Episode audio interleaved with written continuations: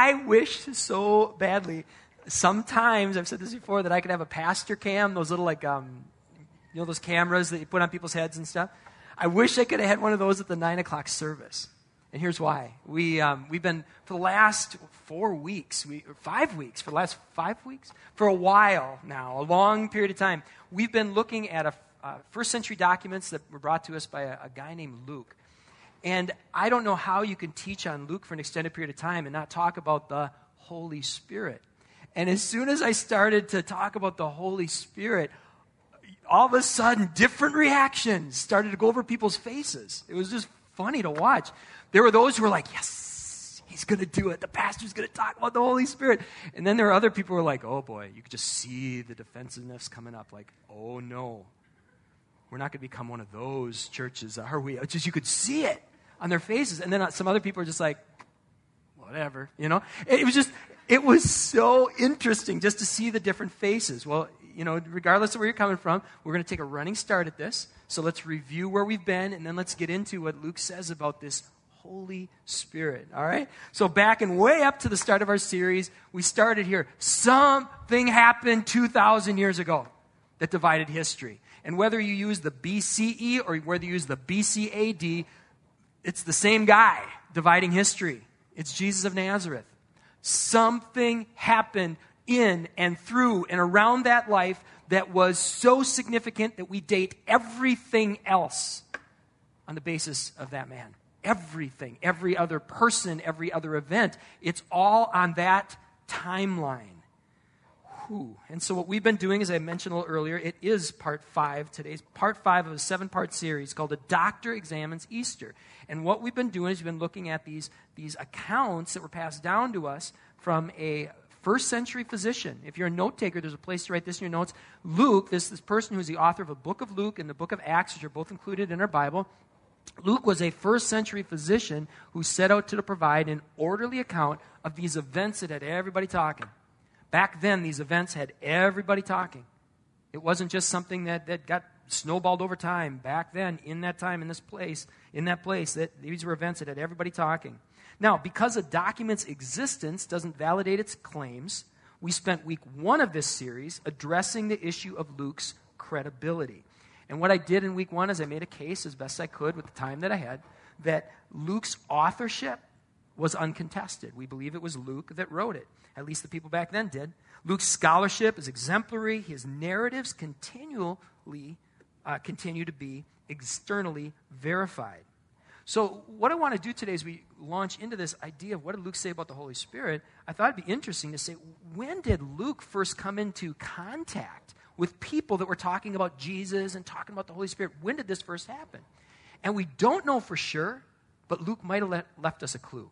If you have your Bibles, let's take a look at the book of Acts, chapter 16, starting with verse 6. Luke might have left us a clue as to when he first got introduced to all this. It's speculation, but sometimes it's fun to speculate.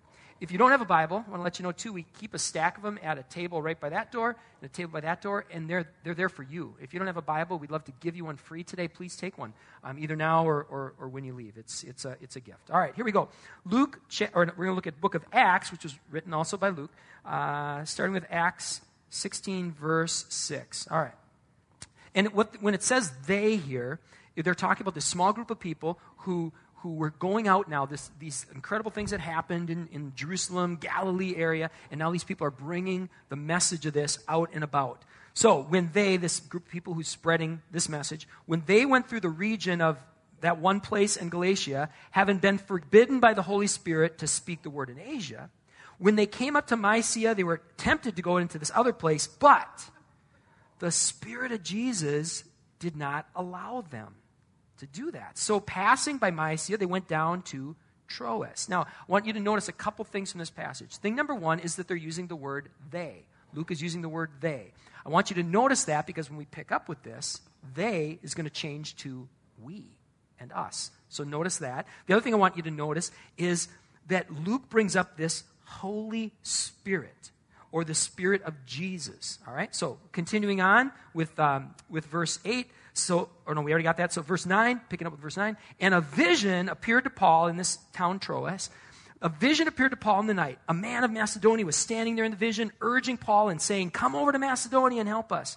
And when Paul had seen the vision, immediately we sought to go on into Macedonia, concluding that God had called us to preach the gospel to them. As best I can discern it, this is the first time where they becomes a we. And this is where Luke joins the narrative. Now, I find that, that interesting. We might have that little clue, but I also find interesting here is the connection with the Holy Spirit. Is it possible that the Holy Spirit said, hey, don't go where you're planning on going in part so that Paul and Luke could get connected in this city called Troas? Now, that's speculation. A lot of inference there. But what isn't speculation is that Luke dedicated a whole lot of ink to this Holy Spirit. That's not, that's, that's not speculation. You can just open it up, open up the Bible and look for yourself.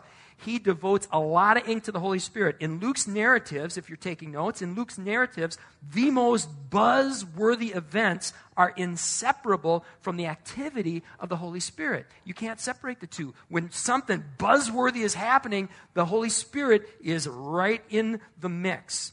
And last week we discovered that Luke, the doctor, didn't minimize the accounts of miracles. He didn't say, hey, I'm a doctor, I'm not going to look at this miracle, I'm just going to disregard that. He actually pressed into that.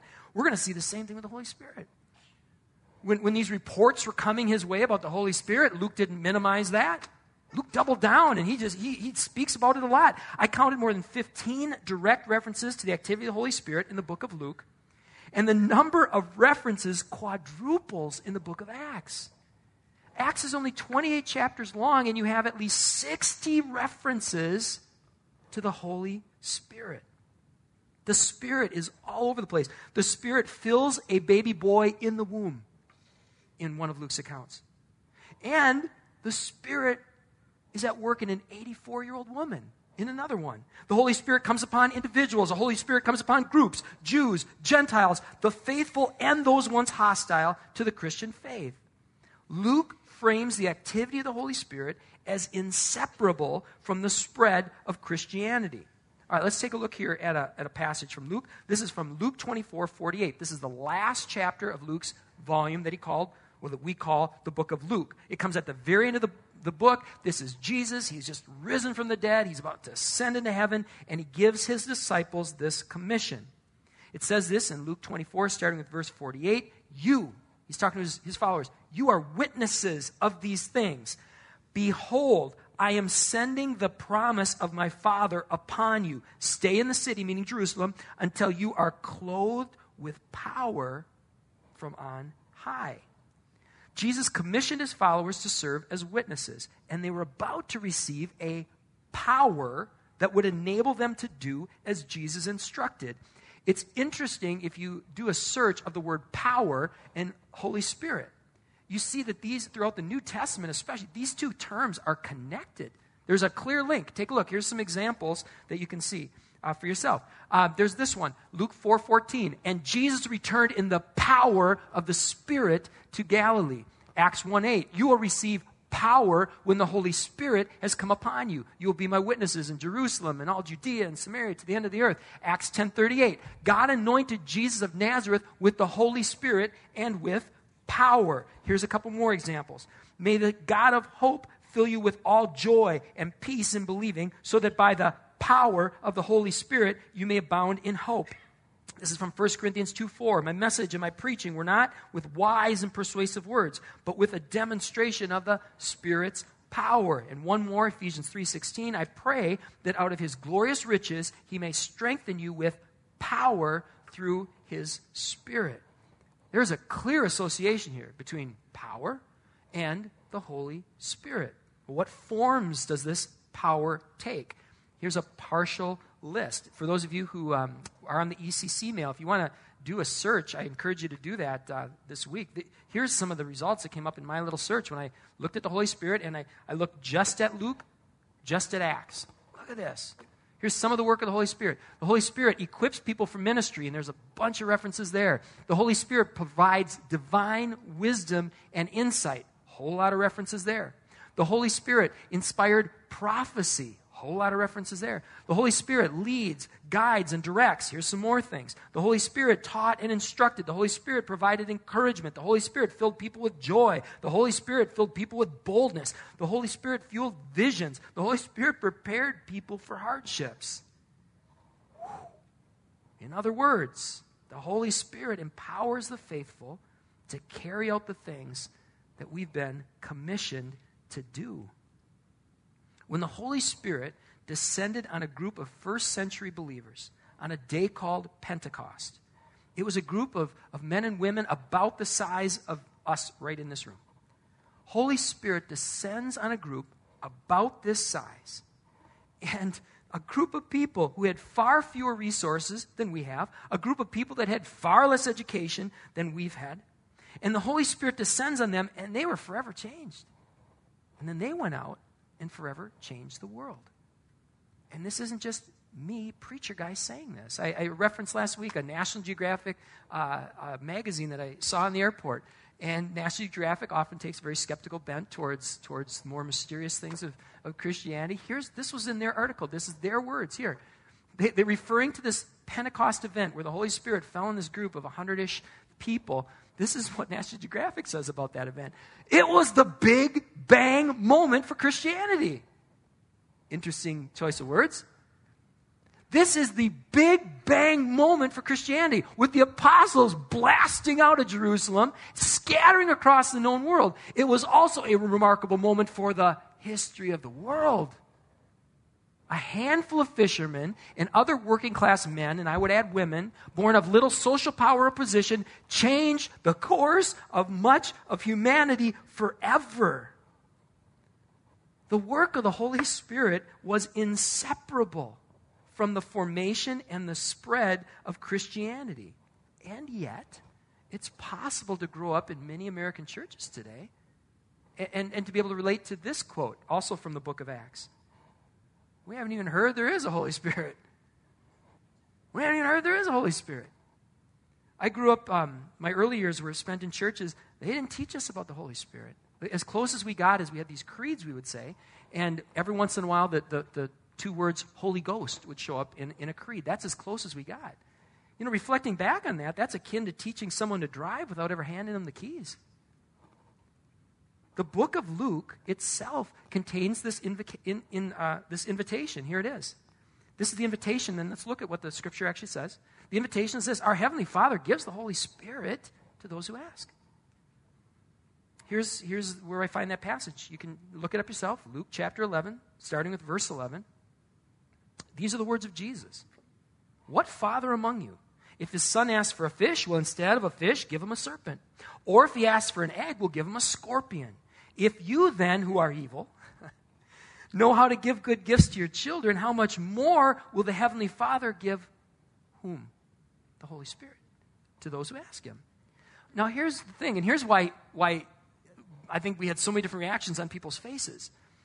Because if you ask 10 different pastors, if you ask 10 different scholars, 10 different theologians, 10 different Christians, how, did, how does this play out? How, how does this actually work in your life? How does it actually work to say, okay, I want more of that? How do I get more of that? You ask 10 different people, you're going to get 11, 12, 14 different answers.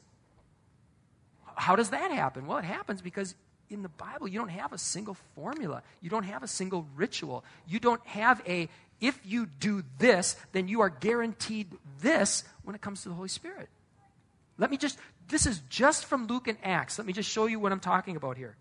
Um, Luke 11, 13, we just read that. Jesus says, ask the Father, and he'll give you the gift of the Holy Spirit. In Acts 4:31, the Holy Spirit fills believers after they pray. And they're not praying in that specific instance. Father, send the Spirit. It's a prayer of boldness. God, give us power. We just got beat up for the faith. We're getting, we're getting persecuted here. Give us the boldness to, to go and proclaim your word. Then it falls on them there.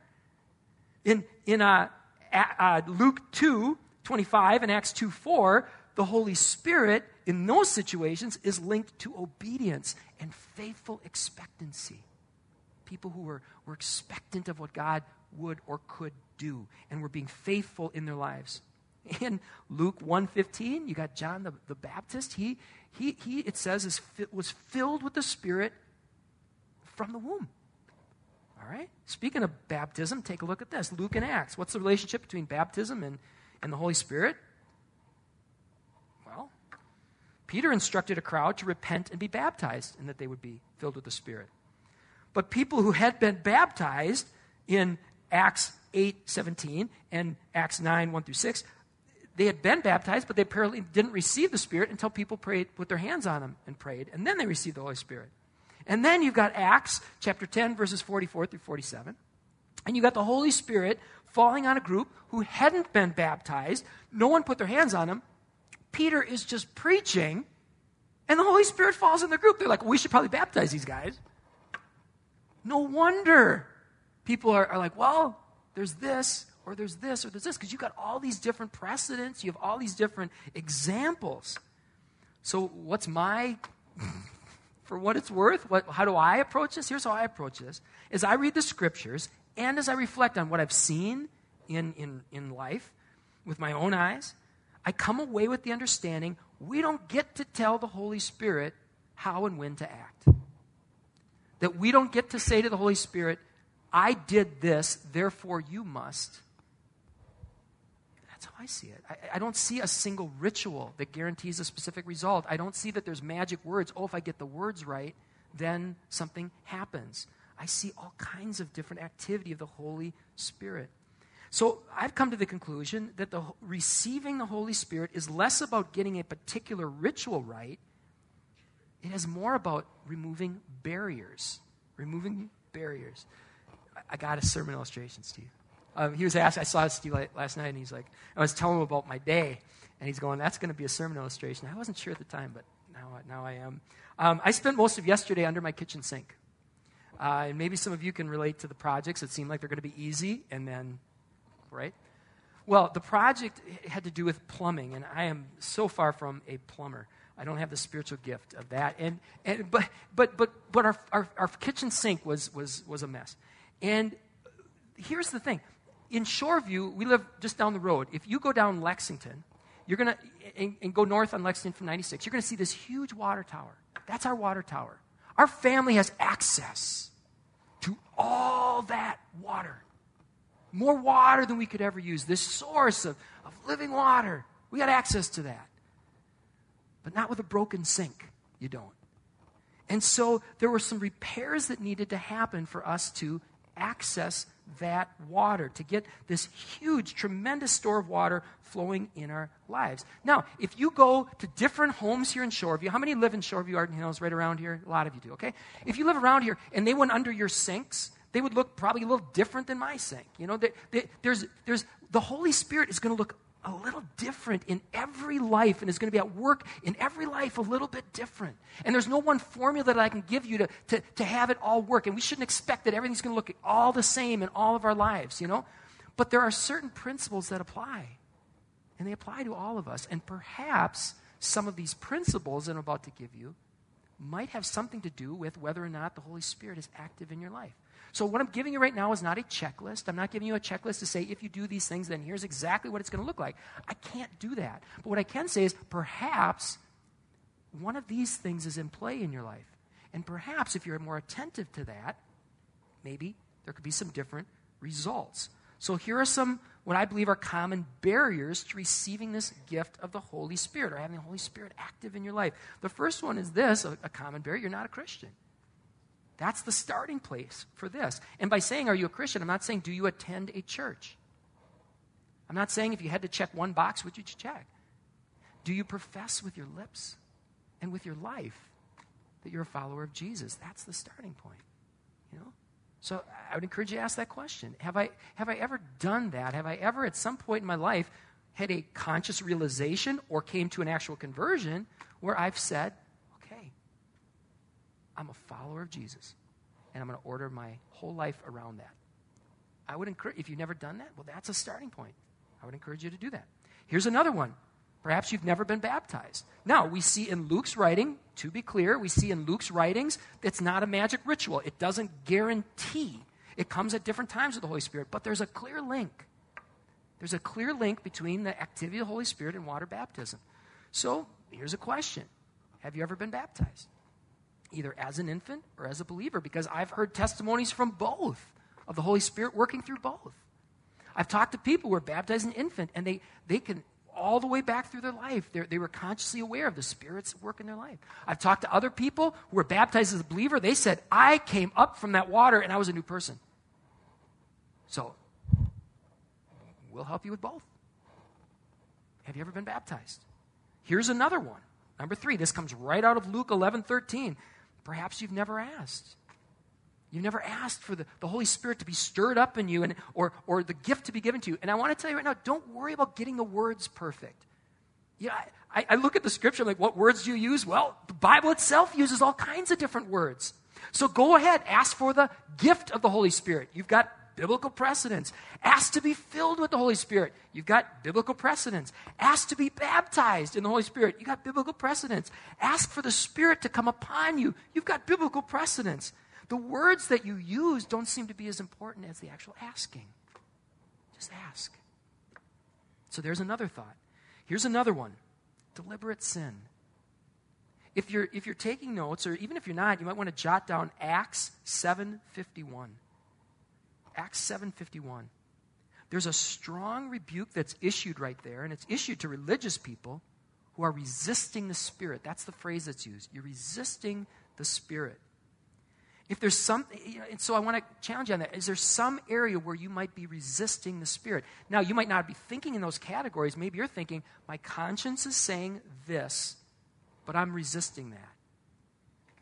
Or you might use the language, I feel like I should, or God wants me to, but I'm not going there. I, I, I don't want to do that. I would suspect that if you keep tracing that back, there's probably either fear, or even if you trace it deeper, there, there's probably pride. And pride is a root sin. Pride is one of the things that can keep you out of the kingdom of God if it takes full root in your life. So perhaps the activity of the Holy Spirit isn't what you'd expect because you're saying no, you're resisting the Spirit. All right, um, let's move on. Number uh, five, hidden motives. Here's another one you might want to write down. You might want to write down Acts 8. It's fascinating. If we had more time, I'd love to dig into that, but I encourage you to look at it on your own. Luke records the account in Luke in, in Acts 8. Luke records the account of a man named Simon. Simon wants to be filled with the Holy Spirit because Simon's a magic guy. Simon sees what's happening. He's going, There's a power. I want to get me some of that. He says, I'll pay you money. I'll pay you money if you can teach me how to do that. And they said, No, you're not getting any part of this. Perhaps your motives are a little off. Maybe it's not the money thing, but I think about my own life. When I first, I got later into high school, I, I that was the first time I started to really hear about the Holy Spirit. I'm like, I want to do what I just saw there. And the, the gifts of the Holy Spirit actually became a hindrance to me from the giver.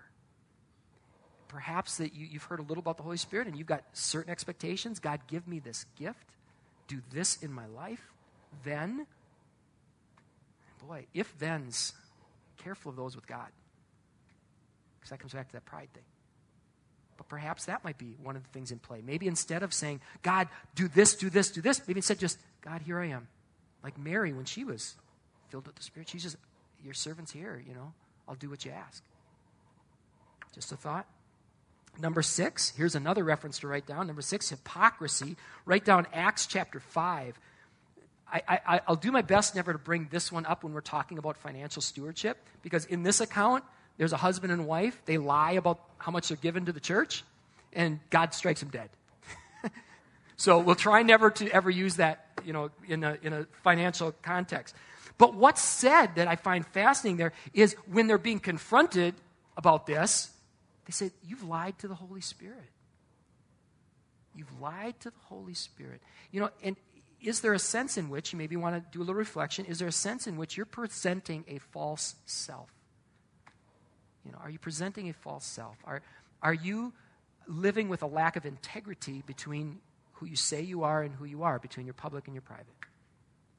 That can be a hindrance to the work of the Holy Spirit in your life. You know, brokenness doesn't. You can be completely messed up because we all are. So let's just admit it, right? Something freeing about that. Oh man, I have a mess here and here and here. There's something really freeing about that. Instead of trying to just pretend like your life is something that it isn't. Perhaps something like that could be keeping the Holy Spirit from fully working in your life. And what I want, I should say too, you know, the reason I can't say the Holy Spirit working in your life is because sometimes the Holy Spirit is working in our life through the consequences of our behaviors. And I think about my sink when I was trying to put it back together. The water was at work in my house. It was dripping here and it was shooting out here. It was at work, but it was not channeled the way God would have it to be channeled. God will use your, your, your sins to get your attention. You know, He can work through it all. All right, number seven. Here's, here's another big one. Perhaps the Holy Spirit isn't at work in your life the way it could be because you're isolated. Isolated from spirit filled friends or teachers or mentors. Now, you might be wise to, to isolate yourself from some people who claim to be spirit filled and are abusive and manipulative and unscriptural. You know what? Isolate from them. But, but from people who are really they have the character of Christ. You can see that the Spirit is at work in their life. You want to have people like these in your life. I needed them because I was so new to all of this. And even now, I still need it. And I was so blessed to have this man, Pastor Morris Vagnes, who I served under for many years. Oh, what a blessing it was. Because he could really help me as I'm like, okay, I believe the Bible is true, but I don't see this in my life. It was so good to have him help me process that and, and, and ask questions and give me feedback. Here's a couple gems that I got from Pastor Morris Vagnes. One of the things that he told me is he said time and time again, he goes, Perfection is not a requirement to have the Holy Spirit at work in your life. In fact, if you look at this list, this isn't a checklist where do these things, then the Holy Spirit's at work. You can't even begin to address these without the Holy Spirit being at work. Oh, I needed that. And he taught a lot of us to pray this prayer. He taught us to pray this prayer God, I can't live this life you've called me to. I need you to live it through me. Oh, I needed that. Instead of just feeling guilt and, and shame, like, why, why can't I speak in tongues? Why can't I have this gift of healing? Why, you know, it, was, it wasn't, well, there's something wrong with you. You know, it was more of, oh, okay, I can't do any of this. God, would you live through me the way you want? So that was one nugget that Pastor Morris taught me. Another one he taught me was the importance of, of thanksgiving.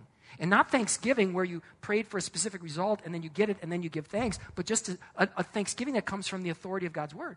Where he says, okay, the Father said, or Jesus said, Jesus' own words, he said, if you ask the Father, he'll give you the gift of the Holy Spirit. Did you ask for that? I said, yeah. Then he said, I can declare on the authority of God's word, God is faithful to his promises. He's given you that gift. Thank him for it. Okay, but I'm not like, there's no miracles and stuff. I know. Thank him for it, okay? Thank you, God for giving me the gift of your Holy Spirit. Another great teaching. See, to have mentors like this in your life are so important. People that can give you perspective, people that can help you from going off on one crazy tangent or another. So important to have people like that. All right, well, enough teaching. Enough teaching. Let's talk response. Let's talk response. Let's ask God to repair things that are broken so that the Holy Spirit can flow into us and through us.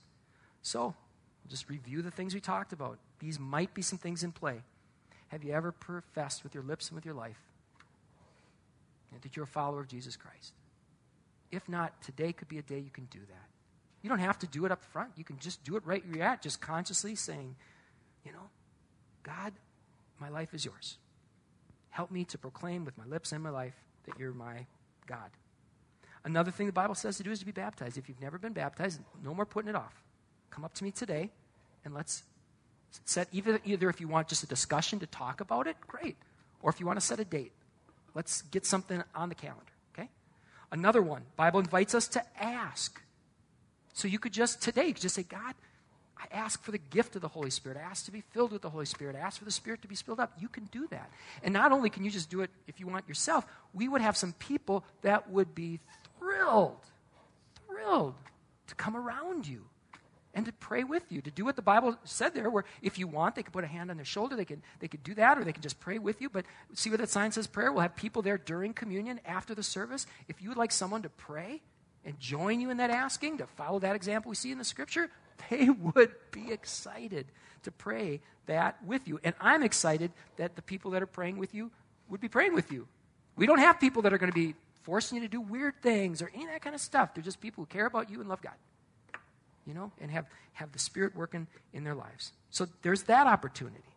So there's three that you can, you can choose from, and here's one that we all need, and that's this idea of repentance. And that's something that, that we do not just when we talk about the Holy Spirit. This is something we should do daily, but it's something we do as a group at least once a month. At least once a month, we gather around the Lord's table. We, we commemorate communion.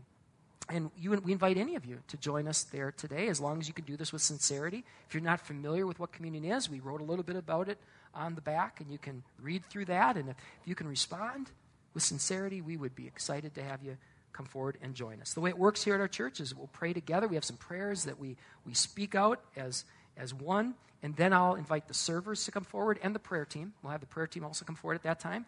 I'll serve them communion. Jill will play a little instrumental so you can reflect and personalize this. And then we'll have the one team of the community servers go over there, one over there, and then the prayer team will be back there. And then we invite you to, to come forward. We won't have an usher that'll tell you when because we'd like it to be a deliberate decision on your part to say, I'm making a decision to come forward, not because my row is coming forward, but because that's something that, that I desire. So that's how it is going to work. So let's begin. And, and I want to begin, I want to do this more often than we've been doing it. Begin by reading this from 1 Corinthians chapter 11 that talks about communion and why we do it. The Lord Jesus, on the night when was betrayed, he took bread. And when he had given thanks, he broke it and said, This is my body, which is for you. Do this in remembrance of me. In the same way, he also took the cup after supper, saying, This cup is the new covenant in my blood. Do this as often as you drink it in remembrance of me. For as often as you drink, eat of this bread and drink of this cup, you proclaim the Lord's death until he comes. This passage goes on, if we were to continue reading, goes on to say you should examine yourself before coming forward. Why would you do that? Well, it says uh, in no uncertain terms here in 1 John 1 if we say we have no sin, we deceive ourselves. Truth is not in us. But if we confess these sins before God, he is faithful and just to forgive our sins and cleanse us from all unrighteousness. That's why we're doing what we're doing. So please join me in that confession. We have um, some uh, prayers that we would invite you to join with us in praying. Let's, let's pray. Are you ready to go? Heavenly Father, to whom all hearts and minds are open and all desires are known, cleanse the thoughts of our hearts by the inspiration of your Holy Spirit, that we may more perfectly love you and more worthily magnify your holy name. We confess that we are sinners and cannot save ourselves. We have sinned against you in thought, word, and deed, by what we have done and by what we have left undone. We have not loved you with our whole hearts. We have not loved our neighbors as ourselves. For the sake of your Son, Jesus Christ, have mercy on us. Forgive us, renew us, and lead us, that we may delight in your will and walk in your ways to the glory of your holy name. We are not worthy for these gifts which we are about to receive, but say the word and we will be made clean. Let's continue to pray. Father, we, we pray now that you will clear the way. Lord, clear the way. We pray that you would cast from this room anything that is not of you distractions and unfounded doubts, questions that, that have answers pride, fear. Holy Spirit, descend on us. We not only invite you here, we confess our absolute dependency we can't even come to the Father without you already at work in us. So we welcome, we welcome your presence here among us. Father, clear the way so that your Spirit can, can be poured out at this place in this time. And Father, as, as another act of solidarity, we now pray a prayer that your Son taught us to pray. Our Father, who art in heaven, hallowed be thy name. Thy kingdom come, thy will be done, on earth as it is in heaven. Give us this day our daily bread, and forgive us our trespasses, as we forgive those who trespass against us. And lead us not into temptation, but deliver us from evil. For thine is the kingdom and the power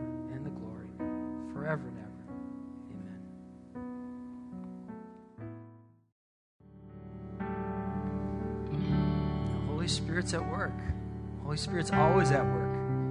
And at uh, the 9 o'clock service, right during this time, uh, one of the prayer team came and they handed me this card and they said, if anyone has neck problems, invite them to come to prayer. And so I said, well, if any of you have neck problems, when we dismiss, if you want to go for prayer. And they had someone who had long term neck problems walk out of here feeling great. The Holy Spirit's at work, and, and uh, the Holy Spirit wants to speak into your life. The Holy Spirit, wants to work in your life.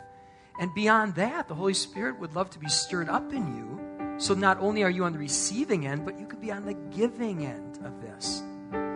What if you went and, and before the Father and asked for to get the Holy Spirit? And what if all of a sudden these gifts started to be active in your life? And that would be really cool for you, but let me tell you something. I'm kind of saying with some selfishness here. Because if the Holy Spirit starts working in all of us, we have more people who are gifted by the Holy Spirit to do the things that God's asked us to do. And beyond that, we have more people who are having the character of Christ being formed in them, because that's what the Spirit does as well. So do it for yourself or do it for us. But we encourage you to, to seek the filling of the Holy Spirit. Let's pray. Father, thank you that you've given us this great gift.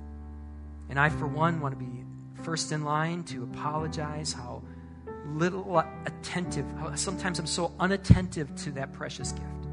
Help us all to become more attentive to, to allowing you to, to work in and through us. Thank you for this gift as we go forth. In Jesus' name, amen. They'll be there to pray if you'd like someone to pray with you.